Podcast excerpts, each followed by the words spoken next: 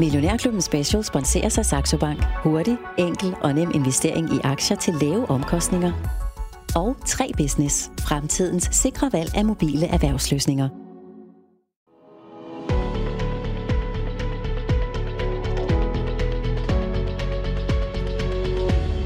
Velkommen til Millionærklubben Special med Pernille Indgaard. Alle danske kvinder kender navnet, og jeg er ret sikker på, at dig, der lytter med, på et eller andet tidspunkt har haft et af deres produkter i hånden. Siden lille flok materialister tilbage i slut 40'erne dannede Matas, materialisternes aktieselskab, har 263 butikker spredt sig ud over Danmarkskortet og inviteret os med i Klub Matas. Kæden blev børsnoteret sommeren 2013, men det har været en noget søvnig rejse som aktionær, og Matas har været under pres for den nye spiller på banen, normal og en manglende digitaliseringsstrategi og dermed et misset online-salg. Men i 2017 sker der noget.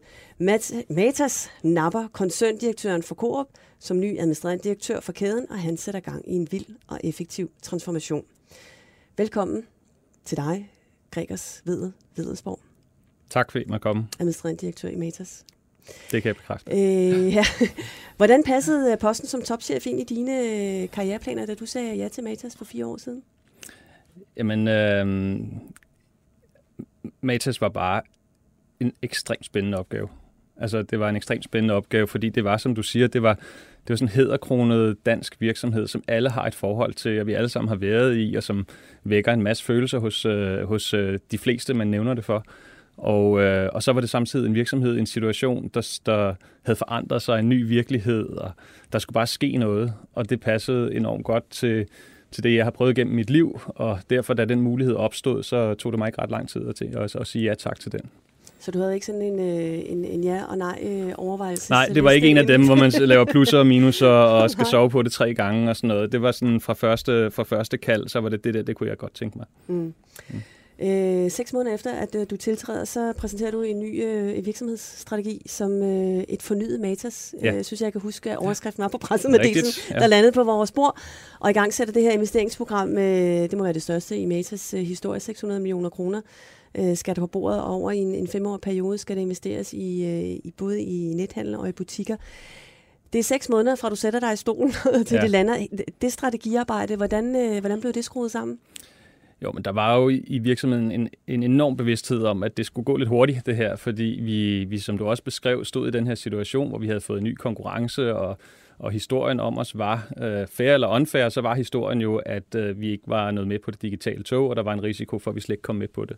Så, så vi havde i bestyrelseslokalet en, en diskussion om, hvad var risikoen for Matas, og den største risiko, det var, at vi gjorde for lidt, og vi gjorde det for langsomt. Og, mm. og derfor var processen øh, i virkeligheden, at vi gik i gang, før vi overhovedet havde lavet strategien med den digitale transformation, sat kul på det, øh, og så lavede vi alt det arbejde, man nu skal, og gik ud og fortalte historien om, at vi ville øh, investere, lave et historisk stort øh, investeringsprogram i at forny ikke bare den digitale front, men faktisk øh, alle dele af, af virksomheden. Mm. Det vender vi selvfølgelig, eller selvfølgelig tilbage til. Har I, havde I nogen eksterne partner ind over den her øh, proces, øh, Gregers, eller var det noget, I kunne klare selv? Nej, det havde vi. Uh, mm. Vi havde, øh, vi havde øh, først og fremmest øh, ikke sådan klassiske strategikonsulenter og klassiske rådgivere. Vi havde, havde nogen, som var ude og hjælpe os med at tale med kunder og forstå, hvad det egentlig var, der foregik rundt om os. Øh, fordi hvis vi, hvis vi kun havde læst øh, nyhederne, så havde det jo været en historie om, at øh, det gamle Matas, det var ved at blive underløbet af alle mulige andre, og vi var ved at få os til den der flok af, af dinosaurvirksomheder, som ikke nåede at forny sig, og derfor havde en meget, meget kort frist. Men når vi gik ud og snakkede med kunderne, så var det en helt anden historie. Altså så, så sagde de, prøv at høre, I er, I er et fantastisk brand, vi holder af at komme hos jer, I kan noget, ingen andre kan, men I trænger også måske lige til at blive frisket op en gang. Mm. Øh, så, så budskabet for kunderne var ikke, det handlede ikke om vores konkurrenter, det handlede om, hvad vi selv kunne gøre. Og det er, jo, det er jo sådan lidt en vækkelse for en virksomhed at sige, at det her det er, ikke, det er ikke samfundets skyld eller de andres skyld, det er sådan set os selv, der skal forandre den her situation. Mm. Nu er du jo øh, gammel øh, mediemand, da vi ja. ind her i Berlingske Tidene og skulle ind i studiet og sagde, nej, det er jo næsten også at komme tilbage til de gode gamle dage. Ja. Har du været bevidst om, at det også det var, det var, det var en, en, en storytelling, du skulle have ændret? Altså, der skulle simpelthen en anden overskrift på, øh, på Matas? Ja, og i virkeligheden så, så er detailhandlen går jo igennem det samme, som medieverdenen er gået igennem 10 år tidligere, nemlig at øh, både sådan forretningsmæssigt, så skifter det fuldstændig, hvordan man tjener sine penge, og hvordan man driver sin virksomhed, men også kulturelt. Og jeg kan huske, da, da jeg var i Berlingske, så det her med at lave, altså være digital, det var ikke sådan lige øverst på skamlen. Altså det var lidt, i hvert fald i starten, var det sådan lidt øh, skammekrogen. Hvis man ikke kunne finde ud af andet, så kunne man da i hvert fald gå over og prøve at se, om man ikke kunne skrive lidt til nettet. Og, og den der forandring, eller den der kraft, hvor med man skal forandre en virksomhed og sige, det her det er ekstremt vigtigt, det er vores fremtid, og det er de aller, aller dygtigste mennesker, som skal være med til at flytte det her. Mm. Det, det tog jeg med mig fra, fra den erfaring der. Så hvad har din som topchef primære rolle været i, øh, i gennemførelsen af, af, af den her øh, strategi og, og transformation?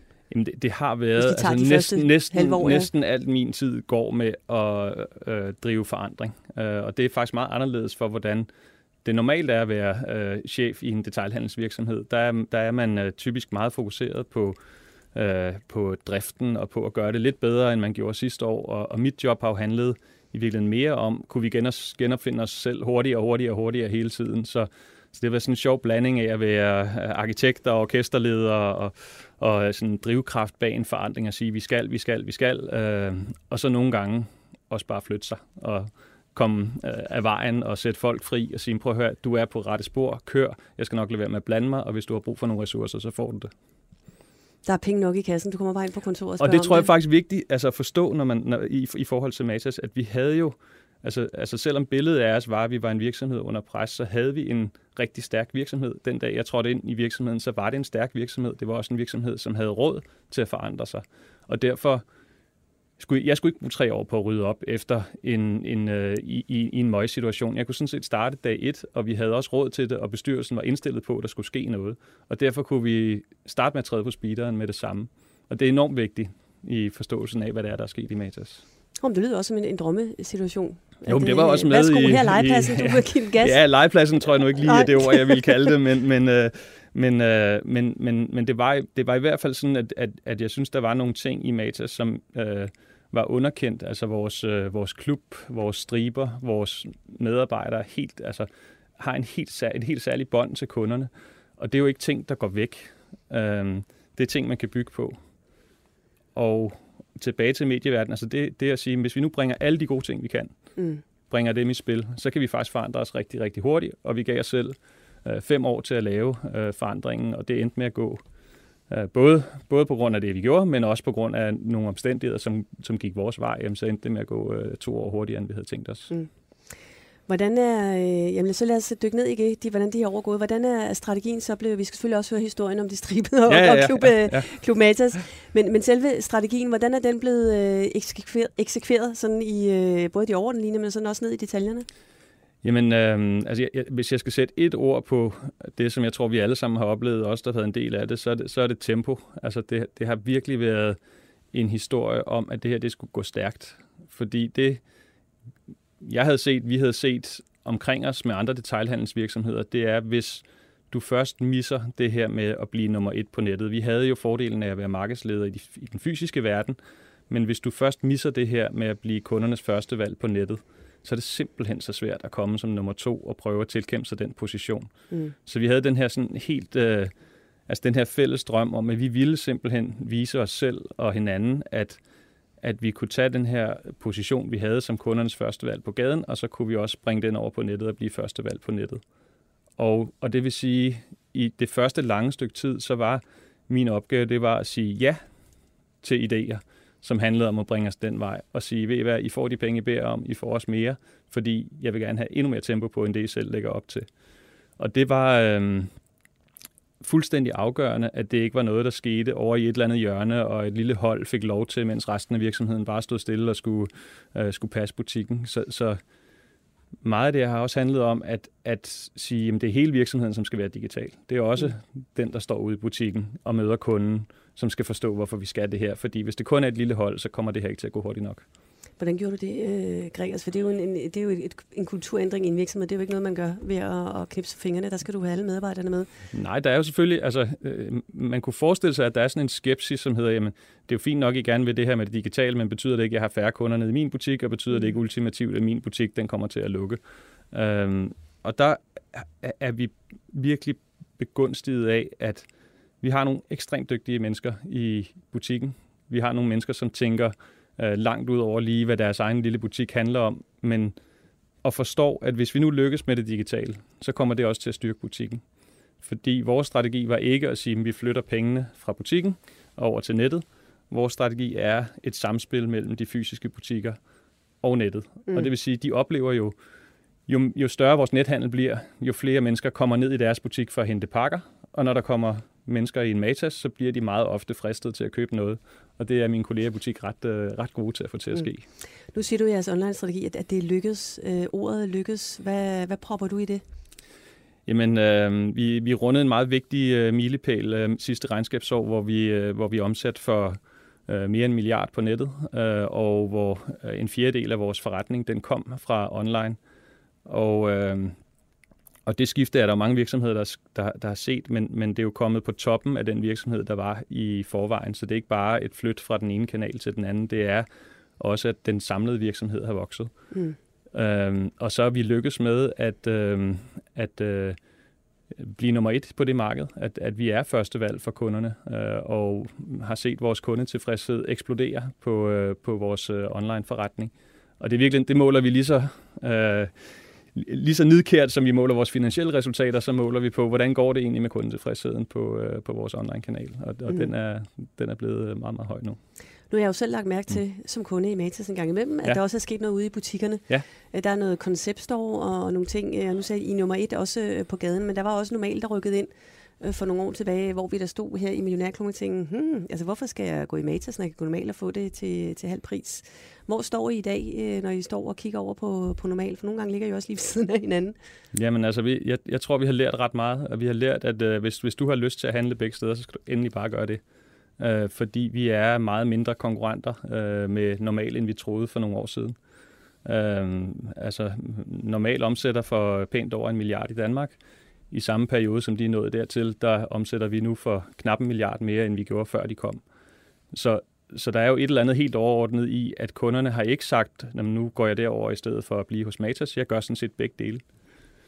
Og det er kun omkring 15 procent af det, vi har på hylderne, som også er på hylderne der. Så, så, så vi, har, vi, har, vi har simpelthen bare, altså den der myte om, at det er bare en til en konkurrenter, det er ikke det, kunderne siger. Kunderne siger, at det er to forskellige ting. Jeg bruger det på forskellige måder. Du ser masser af kunder, der går ind i en Matas med en normal pose. Du ser masser af kunder, der går ind i en normal med en Matas-pose. Så der er plads til at begge to? Der er plads til at begge to. Og jeg tror også, man skal huske, at det værste, der kan ske for Matas eller hvilken som helst anden detailhandler, det er, hvis der ikke er attraktive butikskoncepter ved siden af en. Altså, den største risiko er, at det bliver kedeligt at gå i storcentret eller kedeligt at gå på hovedgaden. Øh, vi har det sådan, at hvis først folk kommer på gaden, så, skal, så er det jo så vores opgave også at lokke dem ind i Matas. Mm. Men Gregor, så har I bevidst holdt jer væk fra, fra, fra priskonkurrencen og sagt, at det vi skal have, det er service, det er kvalitet, det er det kendte, eller hvordan har I har I sat den strategi sammen? Nej, nej vi, vi mm. har sådan set også øh, arbejdet og, og tilpasset vores, øh, vores priser. Det har faktisk ikke ret meget med, med normalt at gøre. Det har vi sådan set gjort i alle de år, vi har været der. Vi har været i konkurrence med supermarkederne i alle de år, vi har eksisteret, så det er jo ikke nyt for os at have priskonkurrence. Så, så det justerer vi jo hele tiden. Øh, men, men det, der har været vores ledestjerne, det er at sige, at vi skal være anderledes. Vi skal være anderledes end alle vores konkurrenter. Vi skal satse på det, der gør os til noget særligt. Øh, Club Matas, vores service, øh, vores sortiment er der sket rigtig meget på. Altså, at vi, vi har nogle andre brands og er hurtigere til at komme med nyheder, end vi historisk har, har behøvet at være, fordi der skal være en grund til at gå i Matas, mm. selvom der er en masse andre alternativer derude. Nu har jeg også opdaget, når jeg går i Matas, at der er kommet apotek. Ja. Sådan en shop-i-shop. Ja. Øh, og jeg har jo... Jeg, min øh, første overskrift på Dagbladet Børsen for en 20-25 år siden, det var, at apotekernes monopol under pres. Ja. Øh, det var så ikke en helt stor slagbasker, kan man så sige, for det har jo ikke øh, sket. Nu har I taget dem i hånden, og jeg har også tænkt, at det må jo lige være jeres bane, hvis I skal udvide og vækste. Det samarbejde, hvordan øh, foregår det? Jamen, øh, nu har du været heldig at gå ind i, det er ikke ret mange steder, hvor vi har et partnerskab med et apotek. Altså, vi må ikke, uh, Matas, vi må ikke drive apotek. Det er, må man kun, hvis man er apoteker, og vi har et, et system, der Øhm, øh, der er tænkt godt igennem for, at øh, apotekerne kan køre, som de gør i Danmark. Men vi kan lave partnerskaber med apoteker, og det gør vi i nogle butikker, hvor vi har god plads, og hvor der i øvrigt er et behov for det i det lokale marked. Øh, og så købte vi, øh, øh, før sommerferien, købte vi en virksomhed, som er øh, leverandør til online apoteker, som er et, et område, som vokser rigtig hurtigt. Og øh, igen, vi må ikke, vi vil heller ikke drive øh, apotek, men vi vil gerne være partner øh, sådan så at en apoteker kan gøre alt det, de er gode til, inden for den lovgivning, der er der, og så kan vi gøre det, vi er gode til, digital udvikling, logistik, skaffe nogle af de rigtige varer. Mm. Selvfølgelig fint om, at det er apoteket, så kan jeg også lige øh, Hobby Matas. Ja. Mm. Øhm, vi skal selvfølgelig kigge, øh, vi skal dykke ned i jeres historie, men vi skal også lige kigge øh, fremad først og se på strategien de næste øh, fem år. Hvor øh, er det, I er på vej hen, Gregers? Jamen, vi, øh, vi, vi har nu mønstret mod til at sige, at nu vil vi gerne være en større virksomhed, altså hvor, hvor hovedhistorien for os de sidste par år, det har været at omstille virksomheden og være sikker på, at vi kunne bevare den position, vi havde i Danmark. Øh, så er vi nu blevet en digital virksomhed, og det har givet os nogle vækstmuligheder. Og derfor har vi øh, sat en ny finansiel ambition om, at vi vil op og omsætte over 5 milliarder. Øh, og, og det var en utænkelig ambition for nogle år siden, fordi Altså, vi kunne simpelthen ikke proppe en butik mere ind i Danmarkskortet. Vi kunne ikke proppe en vare mere ind i de butikker, vi allerede havde. Men nu, hvor vi har en milliardforretning på nettet, jamen, så kan vi sådan set udvide vores sortiment, tilbyde alle vores kunder øh, meget mere øh, af det, de gerne vil have, øh, uden de fysiske begrænsninger, der ligger i butikkerne. Og derfor har vi fået en mulighed for at vokse, som vi ikke har haft før, og den forfølger vi. Så øh, når jeg tænker også som investor, hvor skal den kommende vækst øh, komme fra? Øh, er det så for, for onlinehandler? Ja. Er det primært i Danmark, eller hvordan? Ja, det er øh, den, den øh, vækstambition, vi har stillet op, den baserer sig på, at vi tror på, at vi kan fordoble den milliardforretning, som vi har skabt, og at det, der kommer til at drive det, det er, at vi udvider vores sortiment. Så vi faktisk ender i en situation, hvor hvis du kigger på Matas helt tilbage før, før verden blev digital, øh, så havde vi omkring øh, 10.000 varer, man kunne vælge mellem som kunde. Og når vi er færdige med den rejse, vi har sat i gang i nu, så er der 150.000 varer, du kan vælge mellem. Så det er en meget, meget dramatisk forandring af virksomheden. Og det er også det, der gør, at vi tror, at vi kan bringe Matas ind på et mere langsigtet øh, vækstspor, som jo har været en af vores udfordringer. Nu har jeg faktisk sådan, at min ældste søn, han øh, gik og pakkede sidste vinter på jeres øh, pluklærer og kom hjem og fortalte mig om varer, så jeg tænkte, gud, kan man, kan man få det i, ja. i, i Matas?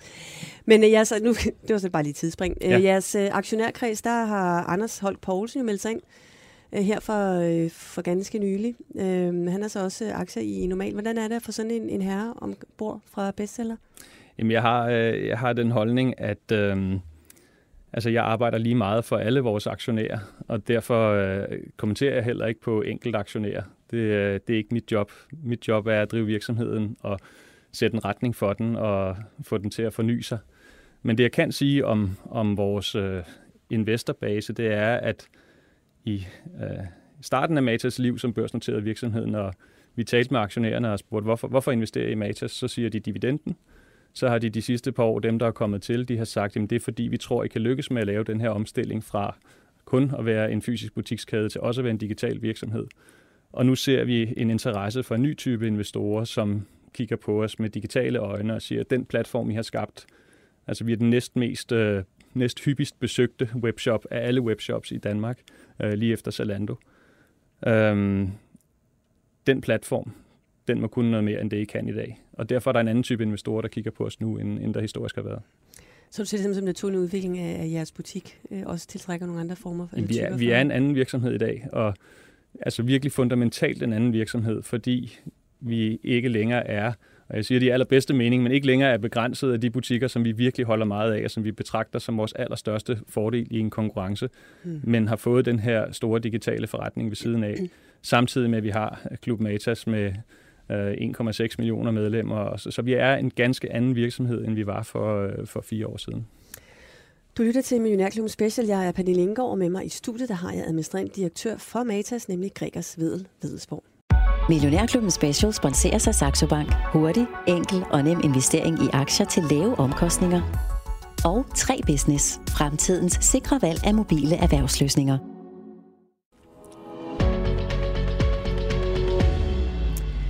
Skal dykke ned i jeres historie, øh, Gregers. Der ligger mange spændende, men, mange spændende ting mm. og venter på os der. I er jo blevet lidt over 70 år.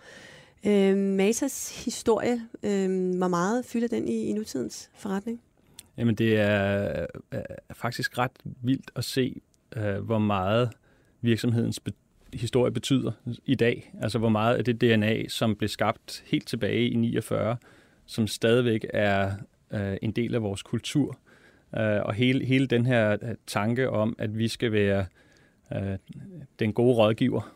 Altså, og Matas havde den der position med at være den kloge mand eller kone i byen, hvor man gik hen. Hvis man havde et eller andet problem, man ikke lige kunne få løst helt tilbage, øh, så gik man ned og sagde, jeg har, jeg har det her problem, kan du ikke hjælpe mig med at løse det? Øh, og, øh, og, og den rolle spiller vi stadigvæk på en helt anden måde, end vi gjorde dengang, men det er stadigvæk det, der sådan er, er grund-DNA'et i, i virksomheden.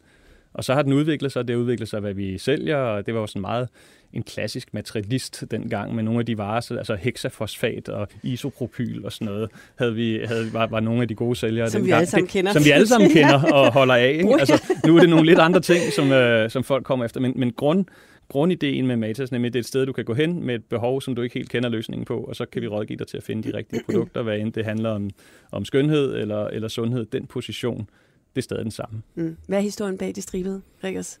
Jamen, det er jo det, helt tilbage det, til start 60'erne. Ja, det er helt tilbage til start 60'erne. Et super, super stærkt varemærke øh, den dag i dag, og det er, jo, det er jo det første, folk siger, når, når man siger Matas, så siger man striberne, siger man striberne, så siger man Matas. Mm. Og det, altså det, det kom jo af, at hver eneste butik, historisk set, der stod man og blandede cremerne i baglokalet helt oprindeligt, og, og, og fremstillede dem i butikkerne. Og, på et, og det overhalede den industrielle virks, udvikling jo ret hurtigt. Mm. Øhm, og så på et tidspunkt, så opstår der den idé i virksomheden, at kan vi ikke lave vores eget varemærke, øh, som øh, kan noget af det samme som alle de andre, øh, der er på hylderne, er lidt billigere, og så måske også har nogle øh, værdier i sig, øh, som er mere fremadskuende. Og så besluttede man sig for at lave striberne, og så har det koncept udviklet sig hver eneste år siden den. Altså dengang, der var det meget, meget hot med shampoo med æggeblomme i. Det det sælger ikke helt vildt, men altså nu er det så granatæble, man skal have. Det kunne øh, godt være tilbage til æggeblommen, der hvor vi er nu med bæredygtigt. Ja, det, ja, det kan sagtens være, at æggeblommen, øh, æggeblommen kommer tilbage. Gør comeback, ja. ja. Men det er jo altså det er tilbage til det her med at dyrke det, der er gør en virksomhed speciel. Og det er klart, at striberne er noget, som ikke kan kopieres, fordi det, har, det er bygget op gennem mere end 60 år og, og har en kolossal høj troværdighed og en kolossal høj appetit på også at innovere og prøve nye ting og lave nye typer produkter hele tiden. Så vi investerer meget markant i, i striberne. Hvor meget fylder det i jeres øh, omsætning, hvis vi kigger på Jamen, når, når, vi kigger på, når vi kigger på det, vi kalder egne, egne varemærker, altså det, som ikke er andre steder, så er det omkring 17-18 procent af vores omsætning, der kommer fra det, og der er striberne den væsentligste del. Klub Matas har du også øh, nævnt, og jeg kan huske, øh, før du tiltrådte som direktør, der stod jeg ofte herinde i studiet sammen med Lars Svensson, der er porteføljeforvalter i Millionærklubben, og vi stod og blev dybt enige om, at øh, hvorfor fanden kunne I ikke finde ud af at aktivere? Det, det er jo samtlige Danmarks kvinder, der er med i den her øh, klub, men I gjorde ikke rigtig noget ved den, og den har jo eksisteret i været en, en, en 10-11 år. Hmm. Hvordan har du fået øh, sat skub i den, Rikkers? Jeg, jeg tror simpelthen, øh, måske, måske har, er det en lidt forkert måde at tænke på Klub Matas. Altså Klub Matas er virksomhedens hjerte det er relationen til vores kunder. Og vi, der, der er jo nogle gange, nogen, når der bliver skrevet om Matas, så siger de, du ved, butikskæden Matas. Altså vi opfatter Matas som en relation til 1,6 millioner medlemmer plus nogle kunder, der ikke er medlemmer. Det er hjertet af vores virksomhed. De handler så nogle gange i en fysisk butik, nogle gange på nettet. De køber nogle gange sundhedsprodukter, nogle gange skønhedsprodukter, men det er hjertet af vores virksomhed. Og derfor har, altså havde Klub Matas ikke været der for tre år siden, så måtte vi starte med at opfinde den, og havde, havde den ikke været der, så havde vi ikke kunne lave den her forandring så hurtigt, som, som vi har gjort. Så det er, altså, det er jo julenavet i hele virksomheden, der er Klub Matas. Men vi betragter det ikke som sådan en selvstændig forretning med sin egen PRL og sit eget regnskab. Det her det er bare en helt integreret del af Matas, som gør, at når vi vil noget, så kan vi gøre det hurtigere og også billigere end vores konkurrenter mm. fordi vi allerede har relationen til kunderne. Så vi skal jo ikke ud og købe dem på Google eller øh, lave store tv-reklamer. Vi har sådan set kunderelationen, så når vi finder på noget nyt, så kan vi starte med at kommunikere det til alle de kunder, vi allerede har. Og hvor mange kunder er det, der er i Der, der er 1,6 millioner medlemmer i øh, Klub Matas, og 800.000 af dem har downloadet vores app, og det, det er en meget, meget, meget, meget vigtig del af virksomheden. Og hvad er strategien for, for Klub Matas her øh, de kommende år? Jamen, den bliver jo, øh, jeg ved ikke, om man kan blive endnu mere hjertet, end man er i forvejen, men, men hele vores vækststrategi, den handler jo om at tilbyde de kunder, vi allerede har noget mere. Altså det, det er jo det er den måske mest klassiske strategi, man overhovedet kan forestille sig, at det at sælge mere til de kunder, du allerede har, øh, og som allerede holder af at handle hos dig. Og der er Klub Matas jo hjertet i det. Øh, så, så det, man vil opleve som Klub Matas medlem, det er jo, at vi kan tilbyde nogle varer, som I ikke har tilbudt før. Og så vil man også opleve, at vi bliver dygtigere og dygtigere til at kommunikere præcis til det individuelle behov hos, hos, hos kunderne. Ikke? Fordi det er jo det, der er... Pernille, du trænger til en ansigtsmaske Ja, simpelthen. Vi kan, morgen, se, vi kan ja. se på vores dataflow, at det er altså tid til ja, virkelig at tage den store tur nu. Ja. ja. Fremtidens valuta, det er jo data. data. Ja, ja. Øh, der sidder I jo på nogen, som andre virksomheder rigtig, rigtig gerne vil, ja. vil have fat i. Har I overvejet at blive sådan en, en, en leverandør af, af data, og så også uh, lukrere lidt på det? Selvfølgelig med dem, der ejer dataens uh, samtykke. Nej, det har vi faktisk ikke. Uh, vi tror, at, uh, at, at det at have de data uh, og forstå at bruge dem rigtigt, at, at det er en konkurrencefordel. Altså det er noget af det, som gør, at vi kan nogle ting, andre, andre ikke kan. Øh, så har vi partnerskaber med vores leverandører, hvor vi hjælper dem med at lave produktudvikling og finde ud af, hvem skal de markedsføre med udgangspunkt i de data. Men, men øh, både af GDPR-hensyn og også af, af etiske hensyn, jamen, så passer vi rigtig meget på, hvad det er, vi deler, øh, og hvordan vi deler det. Øh, fordi det er noget af det, der er med til at gøre vores virksomhed særlig. Mm. Digitalisering, det er jo en, en kæmpe ting, som øh, er på alles læber, og som øh, vi skal være med på øh, alle sammen. En anden ting, det er jo den grønne øh, og bæredygtige bølge, som jo øh, er vores hverdag, og som også i investeringsværende den, vi, vi alle sammen gerne vil med på. Hvilke forhold har Matas haft til, øh, til bæredygtighed øh, gennem årene, også, også for din tid som administrerende direktør? Jamen, øh, det, har, det har faktisk spillet en ret stor betydning, og jeg tror, det kom af, at at øh, virksomheden var jo ejet af materialisterne, som stod ude og mødte kunderne, og det vil sige, de mødte også de ting, som kunderne gik op i. Og på et tidspunkt så, altså den første store bølge, det var sådan set, hvad er der i de varer, jeg smører i hovedet? Altså hele den der transparens i øh, værdikæden, vil vi kalde det nu, øh, ingredienslister, hvordan sikrer I, at et, et, et, et, eller andet effektivt stof, der er i den her, at det virkelig ikke er farligt for mig og sådan noget. Så mm. der er en meget lang tradition i Matas for at øh, udfase ingredienser, som vi sådan tror lidt er på øh, observationslisten, men som ikke nødvendigvis er ulovlige endnu. Øh, og, og der startede det.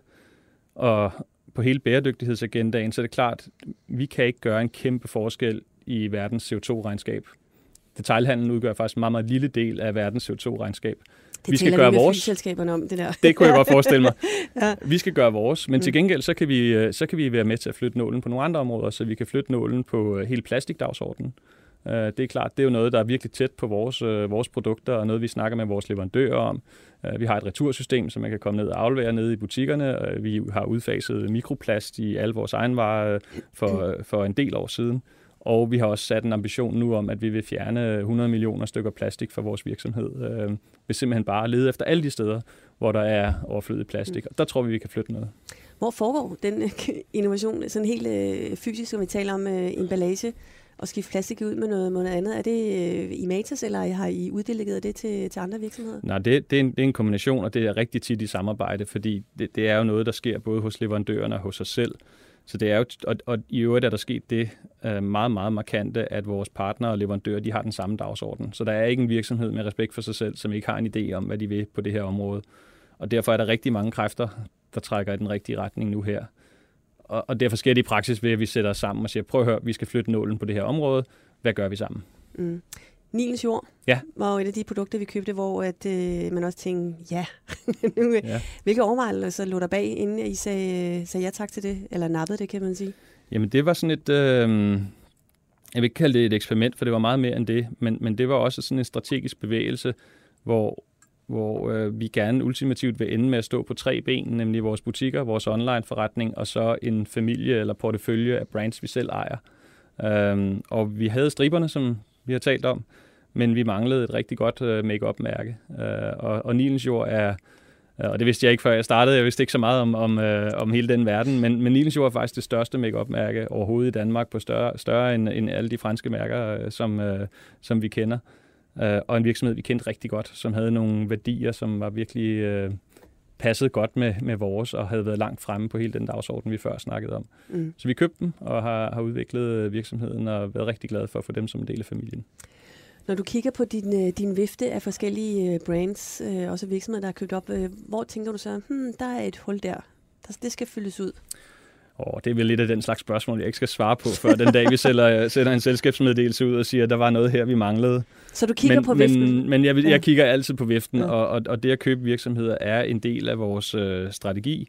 og har også været en del af grunden til, at vi har, vi har forandret os. Vi købte en, en virksomhed i Aarhus øh, med to øh, knalddygtige øh, stiftere, som havde bygget en, en øh, e-commerce forretning øh, inden for helsekost op, og dem har vi været kolossalt glade for at arbejde sammen med, og alle de alle de drømme, vi havde sammen om, hvad vi kunne gøre sammen, dem har vi, øh, dem har vi indfriet øh, sammen med dem. Så de, de har været en meget vigtig del, at vi har lært, og det er meget sjovt at tænke over, at sådan en 70-årig virksomhed som vores, altså vi har lært rigtig meget af en 10 år gammel øh, øh, e-commerce virksomhed og har udvekslet rigtig mange erfaringer med dem. Men det skal jo også. Jamen, altså, det er jo det. I, kan jo ikke, det, er jo det, det handler nej, nej, om. Vi kan jo ikke længere tilbage og tænke, det. vi har historien, ja. og vi kan fortsætte med den. Lige præcis. Altså, I skal som, som alle de andre øh, store virksomheder ud og have fat i de innovative, og ja. enten hive dem ind, eller i hvert fald så have dem øh, derude, som at sige, Michael Eje for selv derude, men øh, I hører under vores hat. Men jeg tror bare, at der nogle gange sker det, at øh, det siger man til sig selv, og så køber man en virksomhed, og så glemmer man faktisk at gøre det, du lige siger, nemlig øh, lukke de nye ind og give dem reel indflydelse på, hvor virksomheden skal hen. Og der, der er vi med, med de to stiftere, Mikkel og Jesper. Altså det, at vi har haft et tæt samarbejde med dem om, hvordan udvikler vi ikke bare den forretning, vi har investeret i derovre, men hele virksomheden. Det er da ret afgørende. Så hvad er dit hack til det, hvis du sådan skal give et, et råd videre? Hvordan har du fået den op at stå? Det, var, det er faktisk, at, at når man laver sin due diligence på en virksomhed, så skal man bruge mest tid på menneskerne og på at forstå, hvem de er, og hvad de kan, og hvad deres motivation er. Altså er det nogen, som bare har lyst til at sælge virksomheden, og så hoppe videre og lave det næste, eller er det nogen, som faktisk gerne vil det, fordi de synes, det passer sammen, og de vil gerne med på rejsen. Så det, det var faktisk det, vi brugte allermest tid på øh, i den forhandling, vi havde, med, med, da vi skulle købe virksomheden. Det var at forstå øh, dem, og at de forstod os, og det har vi haft rigtig meget glæde af. Mm. Lad os lige blive ved digitalisering, fordi udover at I selvfølgelig har været på en med transformation, siden du øh, startede, det var sådan det, det, der, det, det der lå, lå først for, så øh, hvis vi kigger på den digitale forbruger, der er jo også sket øh, temmelig meget øh, de sidste ja. fem år. Der er sket endnu mere her de sidste år under, under corona. Hvis du tager sådan en udvikling de sidste fem år, og så det, det sidste år, hvordan øh, ser den så ud? Jo, men altså, vi er jo, vi er jo alle sammen blevet tvangsdigitaliseret her det sidste halvandet år. Hvad end vi ville eller ej, så er ja. vi jo alle sammen blevet digitale forbrugere øh, for alvor. Øh, det, det, der var interessant, var, at, at internettet og det kommercielle internet, det har jo været her i mere end 20 år. Og der er nogle brancher, som for lang tid siden er blevet 100% digitale. Øh, det var ikke sket i vores sektor. Altså, det var ikke sket inden for skønhed, velvære og sundhed. Øh, det, det, det havde ligesom ikke rigtig flyttet sig. Så vi havde jo den kæmpe fordel, at vi vidste nogenlunde godt, hvad der ville ske, øh, eller i hvert fald var sket i andre brancher. Så hvis vi nu bare lærte af de erfaringer, de havde gjort sig, mm. øh, jamen så, så ville vi tro, at det samme skete hos os, og det, det gjorde det så også. Og så er det klart, hele den udvikling, den har bare fået et kæmpe puff øh, de, sidste, de, de sidste halvandet års tid. Øh, og, og, og, og det har også givet os en kæmpe, kæmpe medvind på, øh, på det digitale område. Men havde vi ikke trykket på speederen for tre år siden, øh, åbnede et nyt øh, logistikcenter, som kun var til nettet, satsede meget markant på at bygge en organisation på, på det digitale, så havde vi stået med problemer til øh, over halsen, mm. øh, da, da corona ramte. Og de, øh, den tendens, tror du, vi holder fast i den her? Øh, nu, vi står stadigvæk i corona, og vi står her i, øh, i start af september, når vi laver det her øh, program, så vi ved ikke, hvad der venter i, i efteråret. Mm. Er det, øh, fortsætter vi i den her øh, retning? Ja, vi er jo stadigvæk i en eller anden form for undtagelsestilstand, hvor, hvor vores allesammens liv stadigvæk er præget af, af eftervejerne af, af corona, så jeg synes, det er et meget svært tidspunkt ligesom at, at, at trække to, eller sætte to streger under. Men, men det, der har overrasket os, øhm, og som vi har været ude at fortælle til markedet, det er, at i det øjeblik, Danmark åbnede op igen, og de gange, vi åbnede op undervejs det sidste års tid, så skete der det samme hver gang. Nemlig, at øh, butikkerne kom igen. De fysiske butikker kom igen. Og det tror jeg egentlig, hvis vi havde talt sammen for halvandet år siden, eller det her startede, så, så var der nok mange, der havde sagt, prøv at høre, det her det bliver butikkernes øh, undergang, eller i hvert fald mm. øh, kommer til at lægge yderligere pres på dem. Og der har, altså, der har kunderne stemt med fødderne og sagt, jamen, når vi får lov til at leve, som vi gerne vil, så vil vi gerne handle på nettet, når det passer os, og så vil vi gerne i de fysiske butikker. Så, så jeg ser egentlig måske paradoxalt corona som virkelig en tillidserklæring til den fysiske butik. Og så har vi også set øh, at øh, det her høje niveau af netsalg, det er faktisk fortsat, øh, samtidig med at butikkerne er kommet igen.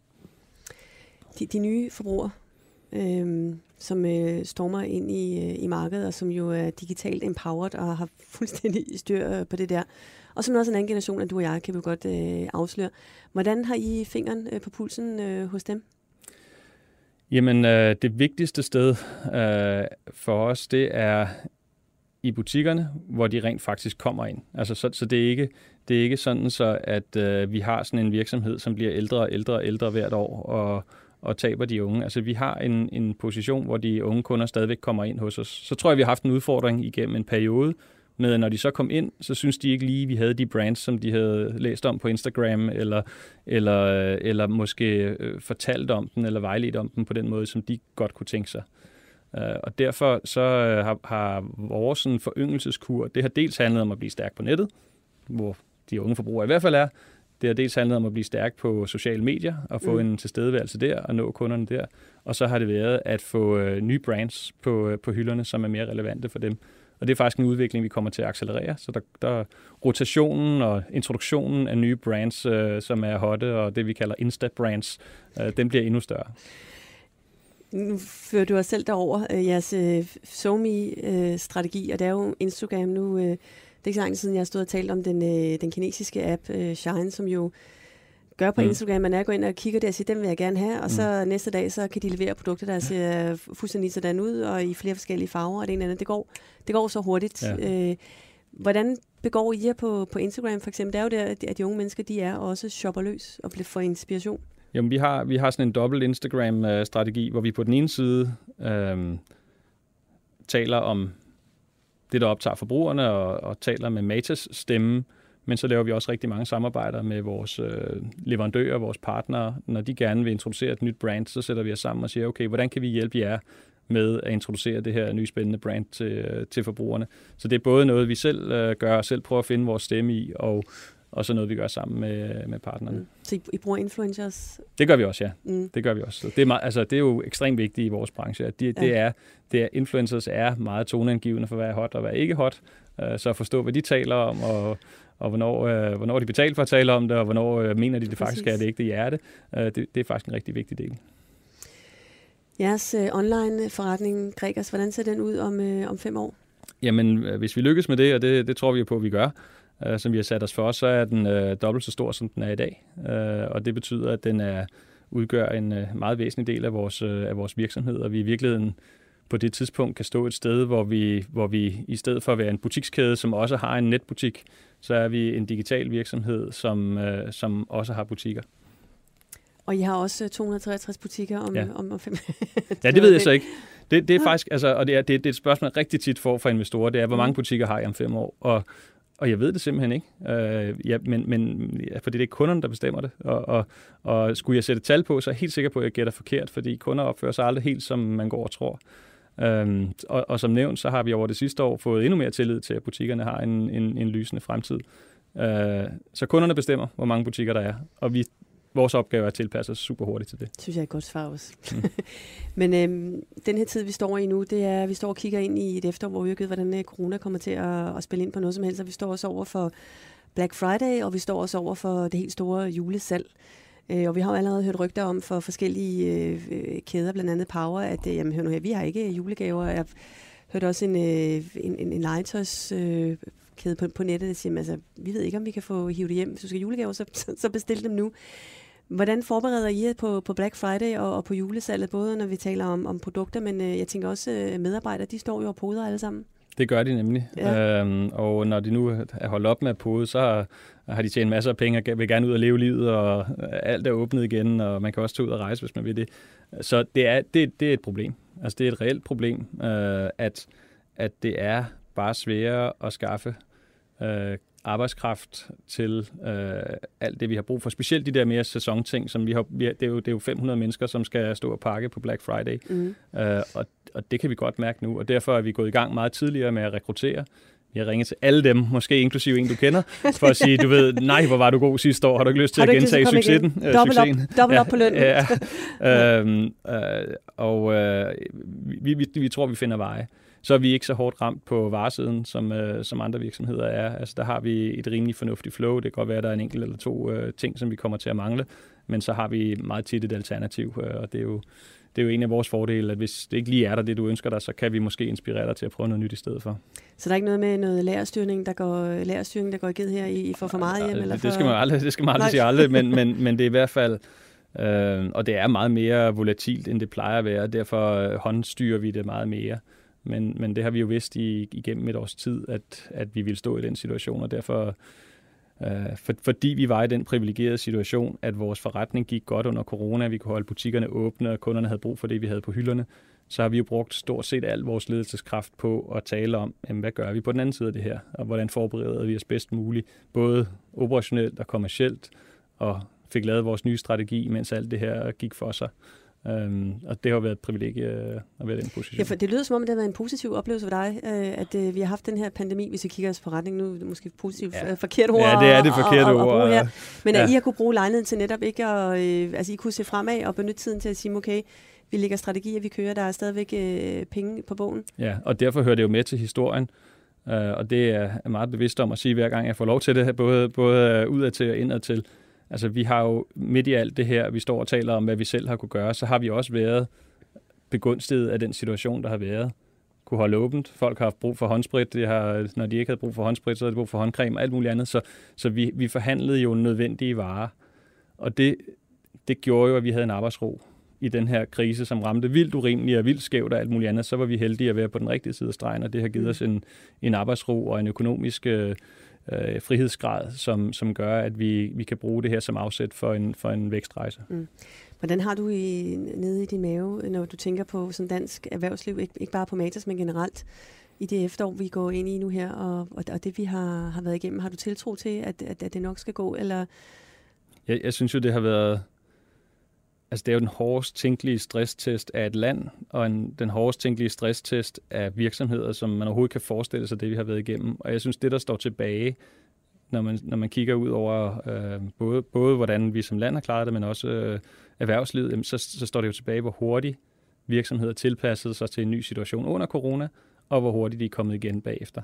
Mm. Og det er jo i virkeligheden helt vildt, at man kan have så meget bølgegang, og så alligevel er der jo enormt mange virksomheder, som er ude og fortælle, prøv at høre, vi er kommet hurtigt tilbage, end vi troede, det går bedre, end vi troede, der er masser af optimisme. Øh, det er klart, alle os, der lever af nationalt forbrug, og at folk har tid, og mange har penge, og beskæftigelsen er høj, øh, jamen, vi er jo begunstiget af, at, at der er den købekraft derude, og den appetit på at leve livet. Ikke? Så det er, altså, det, det er lidt, øh, det er stadigvæk undtagelsestilstand. På en anden måde, end det var for seks måneder siden, men mm. det er mm. stadigvæk en særlig situation, og ikke den nye normal, vi er i lige nu. Mm. Hvis du kigger på de øh, fire års tid, du har været i Matas, hvad har så været den, øh, den største læreproces for dig? Jamen, jeg tror, det at, altså det at lære en virksomhed at kende, det er jo lidt ligesom at lære et menneske at kende, at man, altså, det gør man jo gradvist og forstår mere og mere af hinanden, altså, hvis man kan sige det sådan. Og, og der er ikke, altså det år, vi lige har været igennem, øh, har været, jeg vil ikke kalde det en vækkelse, men, men, men tæt på. Altså jeg har set, set nogle ting i Matas, som jeg ikke vidste fandtes, og ikke forstod før, at vi stod i corona. Og Tænker måske, du på kulturen nu, på menneskerne? Ja, på eller? kulturen, på menneskerne, men også på, at vi måske spiller en lidt større rolle, end vi troede for, for danskerne, og måske også en lidt større samfundsrolle, end vi gik og, og sagde til os selv. Og hele forretningsmæssigt for os, så har det meget handlet om skønhed, og det er der væksten har været, det der forretning har været. Men hele sundhedsområdet, der kunne vi jo se under corona, at, at i det øjeblik, der opstod en krise, en sundhedskrise, så kom kunderne til os og sagde, hvordan kan I hjælpe os med det? Altså, hvordan, hvordan kan I finde løsninger på alle de, de problemer, man nu har under en, en sundhedskrise? Det er klart, det var sådan en vækkelse, både forretningsmæssigt, at, at uh, her er noget at komme efter, øh, forretningsmæssigt. Tænker du på vitaminer og på naturprodukter? Alt, alt, alt, hvad der har med din personlige sundhed at gøre, som mm. ikke lige handler om, at du er syg, og derfor skal på et apotek eller, eller til lægen, men alt det, der handler om de små ting, ja. som bare handler om dit velbefindende og din, din hverdagssundhed, hvis man kan kalde det, der har vi jo en langt større rolle at spille, end vi måske troede. Og det synes jeg også giver øh, virksomheden et, øh, et formål, som rækker ud over at øh, sprede glæde og og hvad hedder Nå, det, det for folk til at se godt ud, men også til virkelig, altså til jamen, også at spille en rolle på folkesundheden. Ja, jamen, det er jo velvære, du taler det, om det, nu, i stedet for ja. at se, altså det er jo ja, det er ikke bare det yder. Nej, det er præcis. ikke bare det. Og det tror jeg, det, det, det er jo det, der er hemmeligheden i Matas, at, at vi er ikke kun et, et parfumeri eller en kosmetikkæde. Vi er mm. sådan en hybrid af mange forskellige ting, som handler om det personlige velvære, hele kroppen, inderst og yderst. Det er også en helt anden overskrift end den, vi startede med, da jeg bød velkommen til, til programmet ja. Materialisten, og ja. så et andet sted, vi ender her. Ja. Du sagde også, at øh, de, de år, du har været i spidsen, øh, der øh, han handler om forandring, forandring, forandring. Hvad sker der den dag, du sætter dig ned for bordenden og tænker, hmm, nu handler det om drift? Jamen, det, det tror jeg var rigtig længe, før det kun handler om drift, og i øvrigt handler det om drift hver eneste dag, så det er også en meget vigtig del af, af, af mit job og vores allesammens fokus. Men, Men de næste år handler jo om endnu mere forandring. Altså vi er, det er kun første kapitel, det vi har været igennem nu. Øh, og, og den forandring fra at sælge 10.000 varer til at sælge 150.000, den er kolossal. Og den er måske virkelig endnu større end det, vi har været igennem de sidste tre år. Så der er masser af masser af forandringsenergi og forandringsløst tilbage. Du er ikke bange for, at du kommer til at sidde og kede dig? Det er helt sikkert. Hvor vil du gerne øh, løfte Matas hen? Jamen, øh, altså, jeg, jeg drømmer om, og vi drømmer om, at, at Matas skal spille en større rolle øh, for vores kunder, end vi gør i dag. Øh, og måske, hvis man skal være lidt højstemt, også for Danmark, end vi gør i dag. Øh, og, og, og det er jo ved, at vi øh, har mere at tilbyde, især inden for sundhedsområdet, og måske kan være med til den øh, digitale revolution, som der sker på sundhed i øjeblikket. Øh, den, den tror vi, vi har en mulighed for at spille ind i på rigtig mange forskellige måder. Og så har vi også åbnet en lille dør på klem til at spille en rolle ude for Danmark, øh, fordi vi nu er en virksomhed, som står på tre ben og også har vores egne brands. Og vi har mærket en kæmpe efterspørgsel. Ah, kæmpe er måske et øh, stort ord, men vi har mærket en efterspørgsel over mange år efter det danske brands, nordiske brands kan, som vi ved fra design og arkitektur og tv-serier og alt muligt andet, at, at danske værdier, nordiske værdier er efterspurgt uden for Danmark. Mm. Og vi har altid sagt, at det, det, vi er ikke sådan en virksomhed, vi koncentrerer os om at drive butikker. Og nu har vi besluttet os for at prøve at afsætte nogle af vores egne varemærker uden for Danmark også, og sat et lille hold, der skal arbejde med det. Gregers Vedels Vedelsborg, det har været en kæmpe fornøjelse. Tak øh, for din tid, og tak til jer, der lyttede med til denne Millionærklubben Special, hvor vi satte fokus på Matas.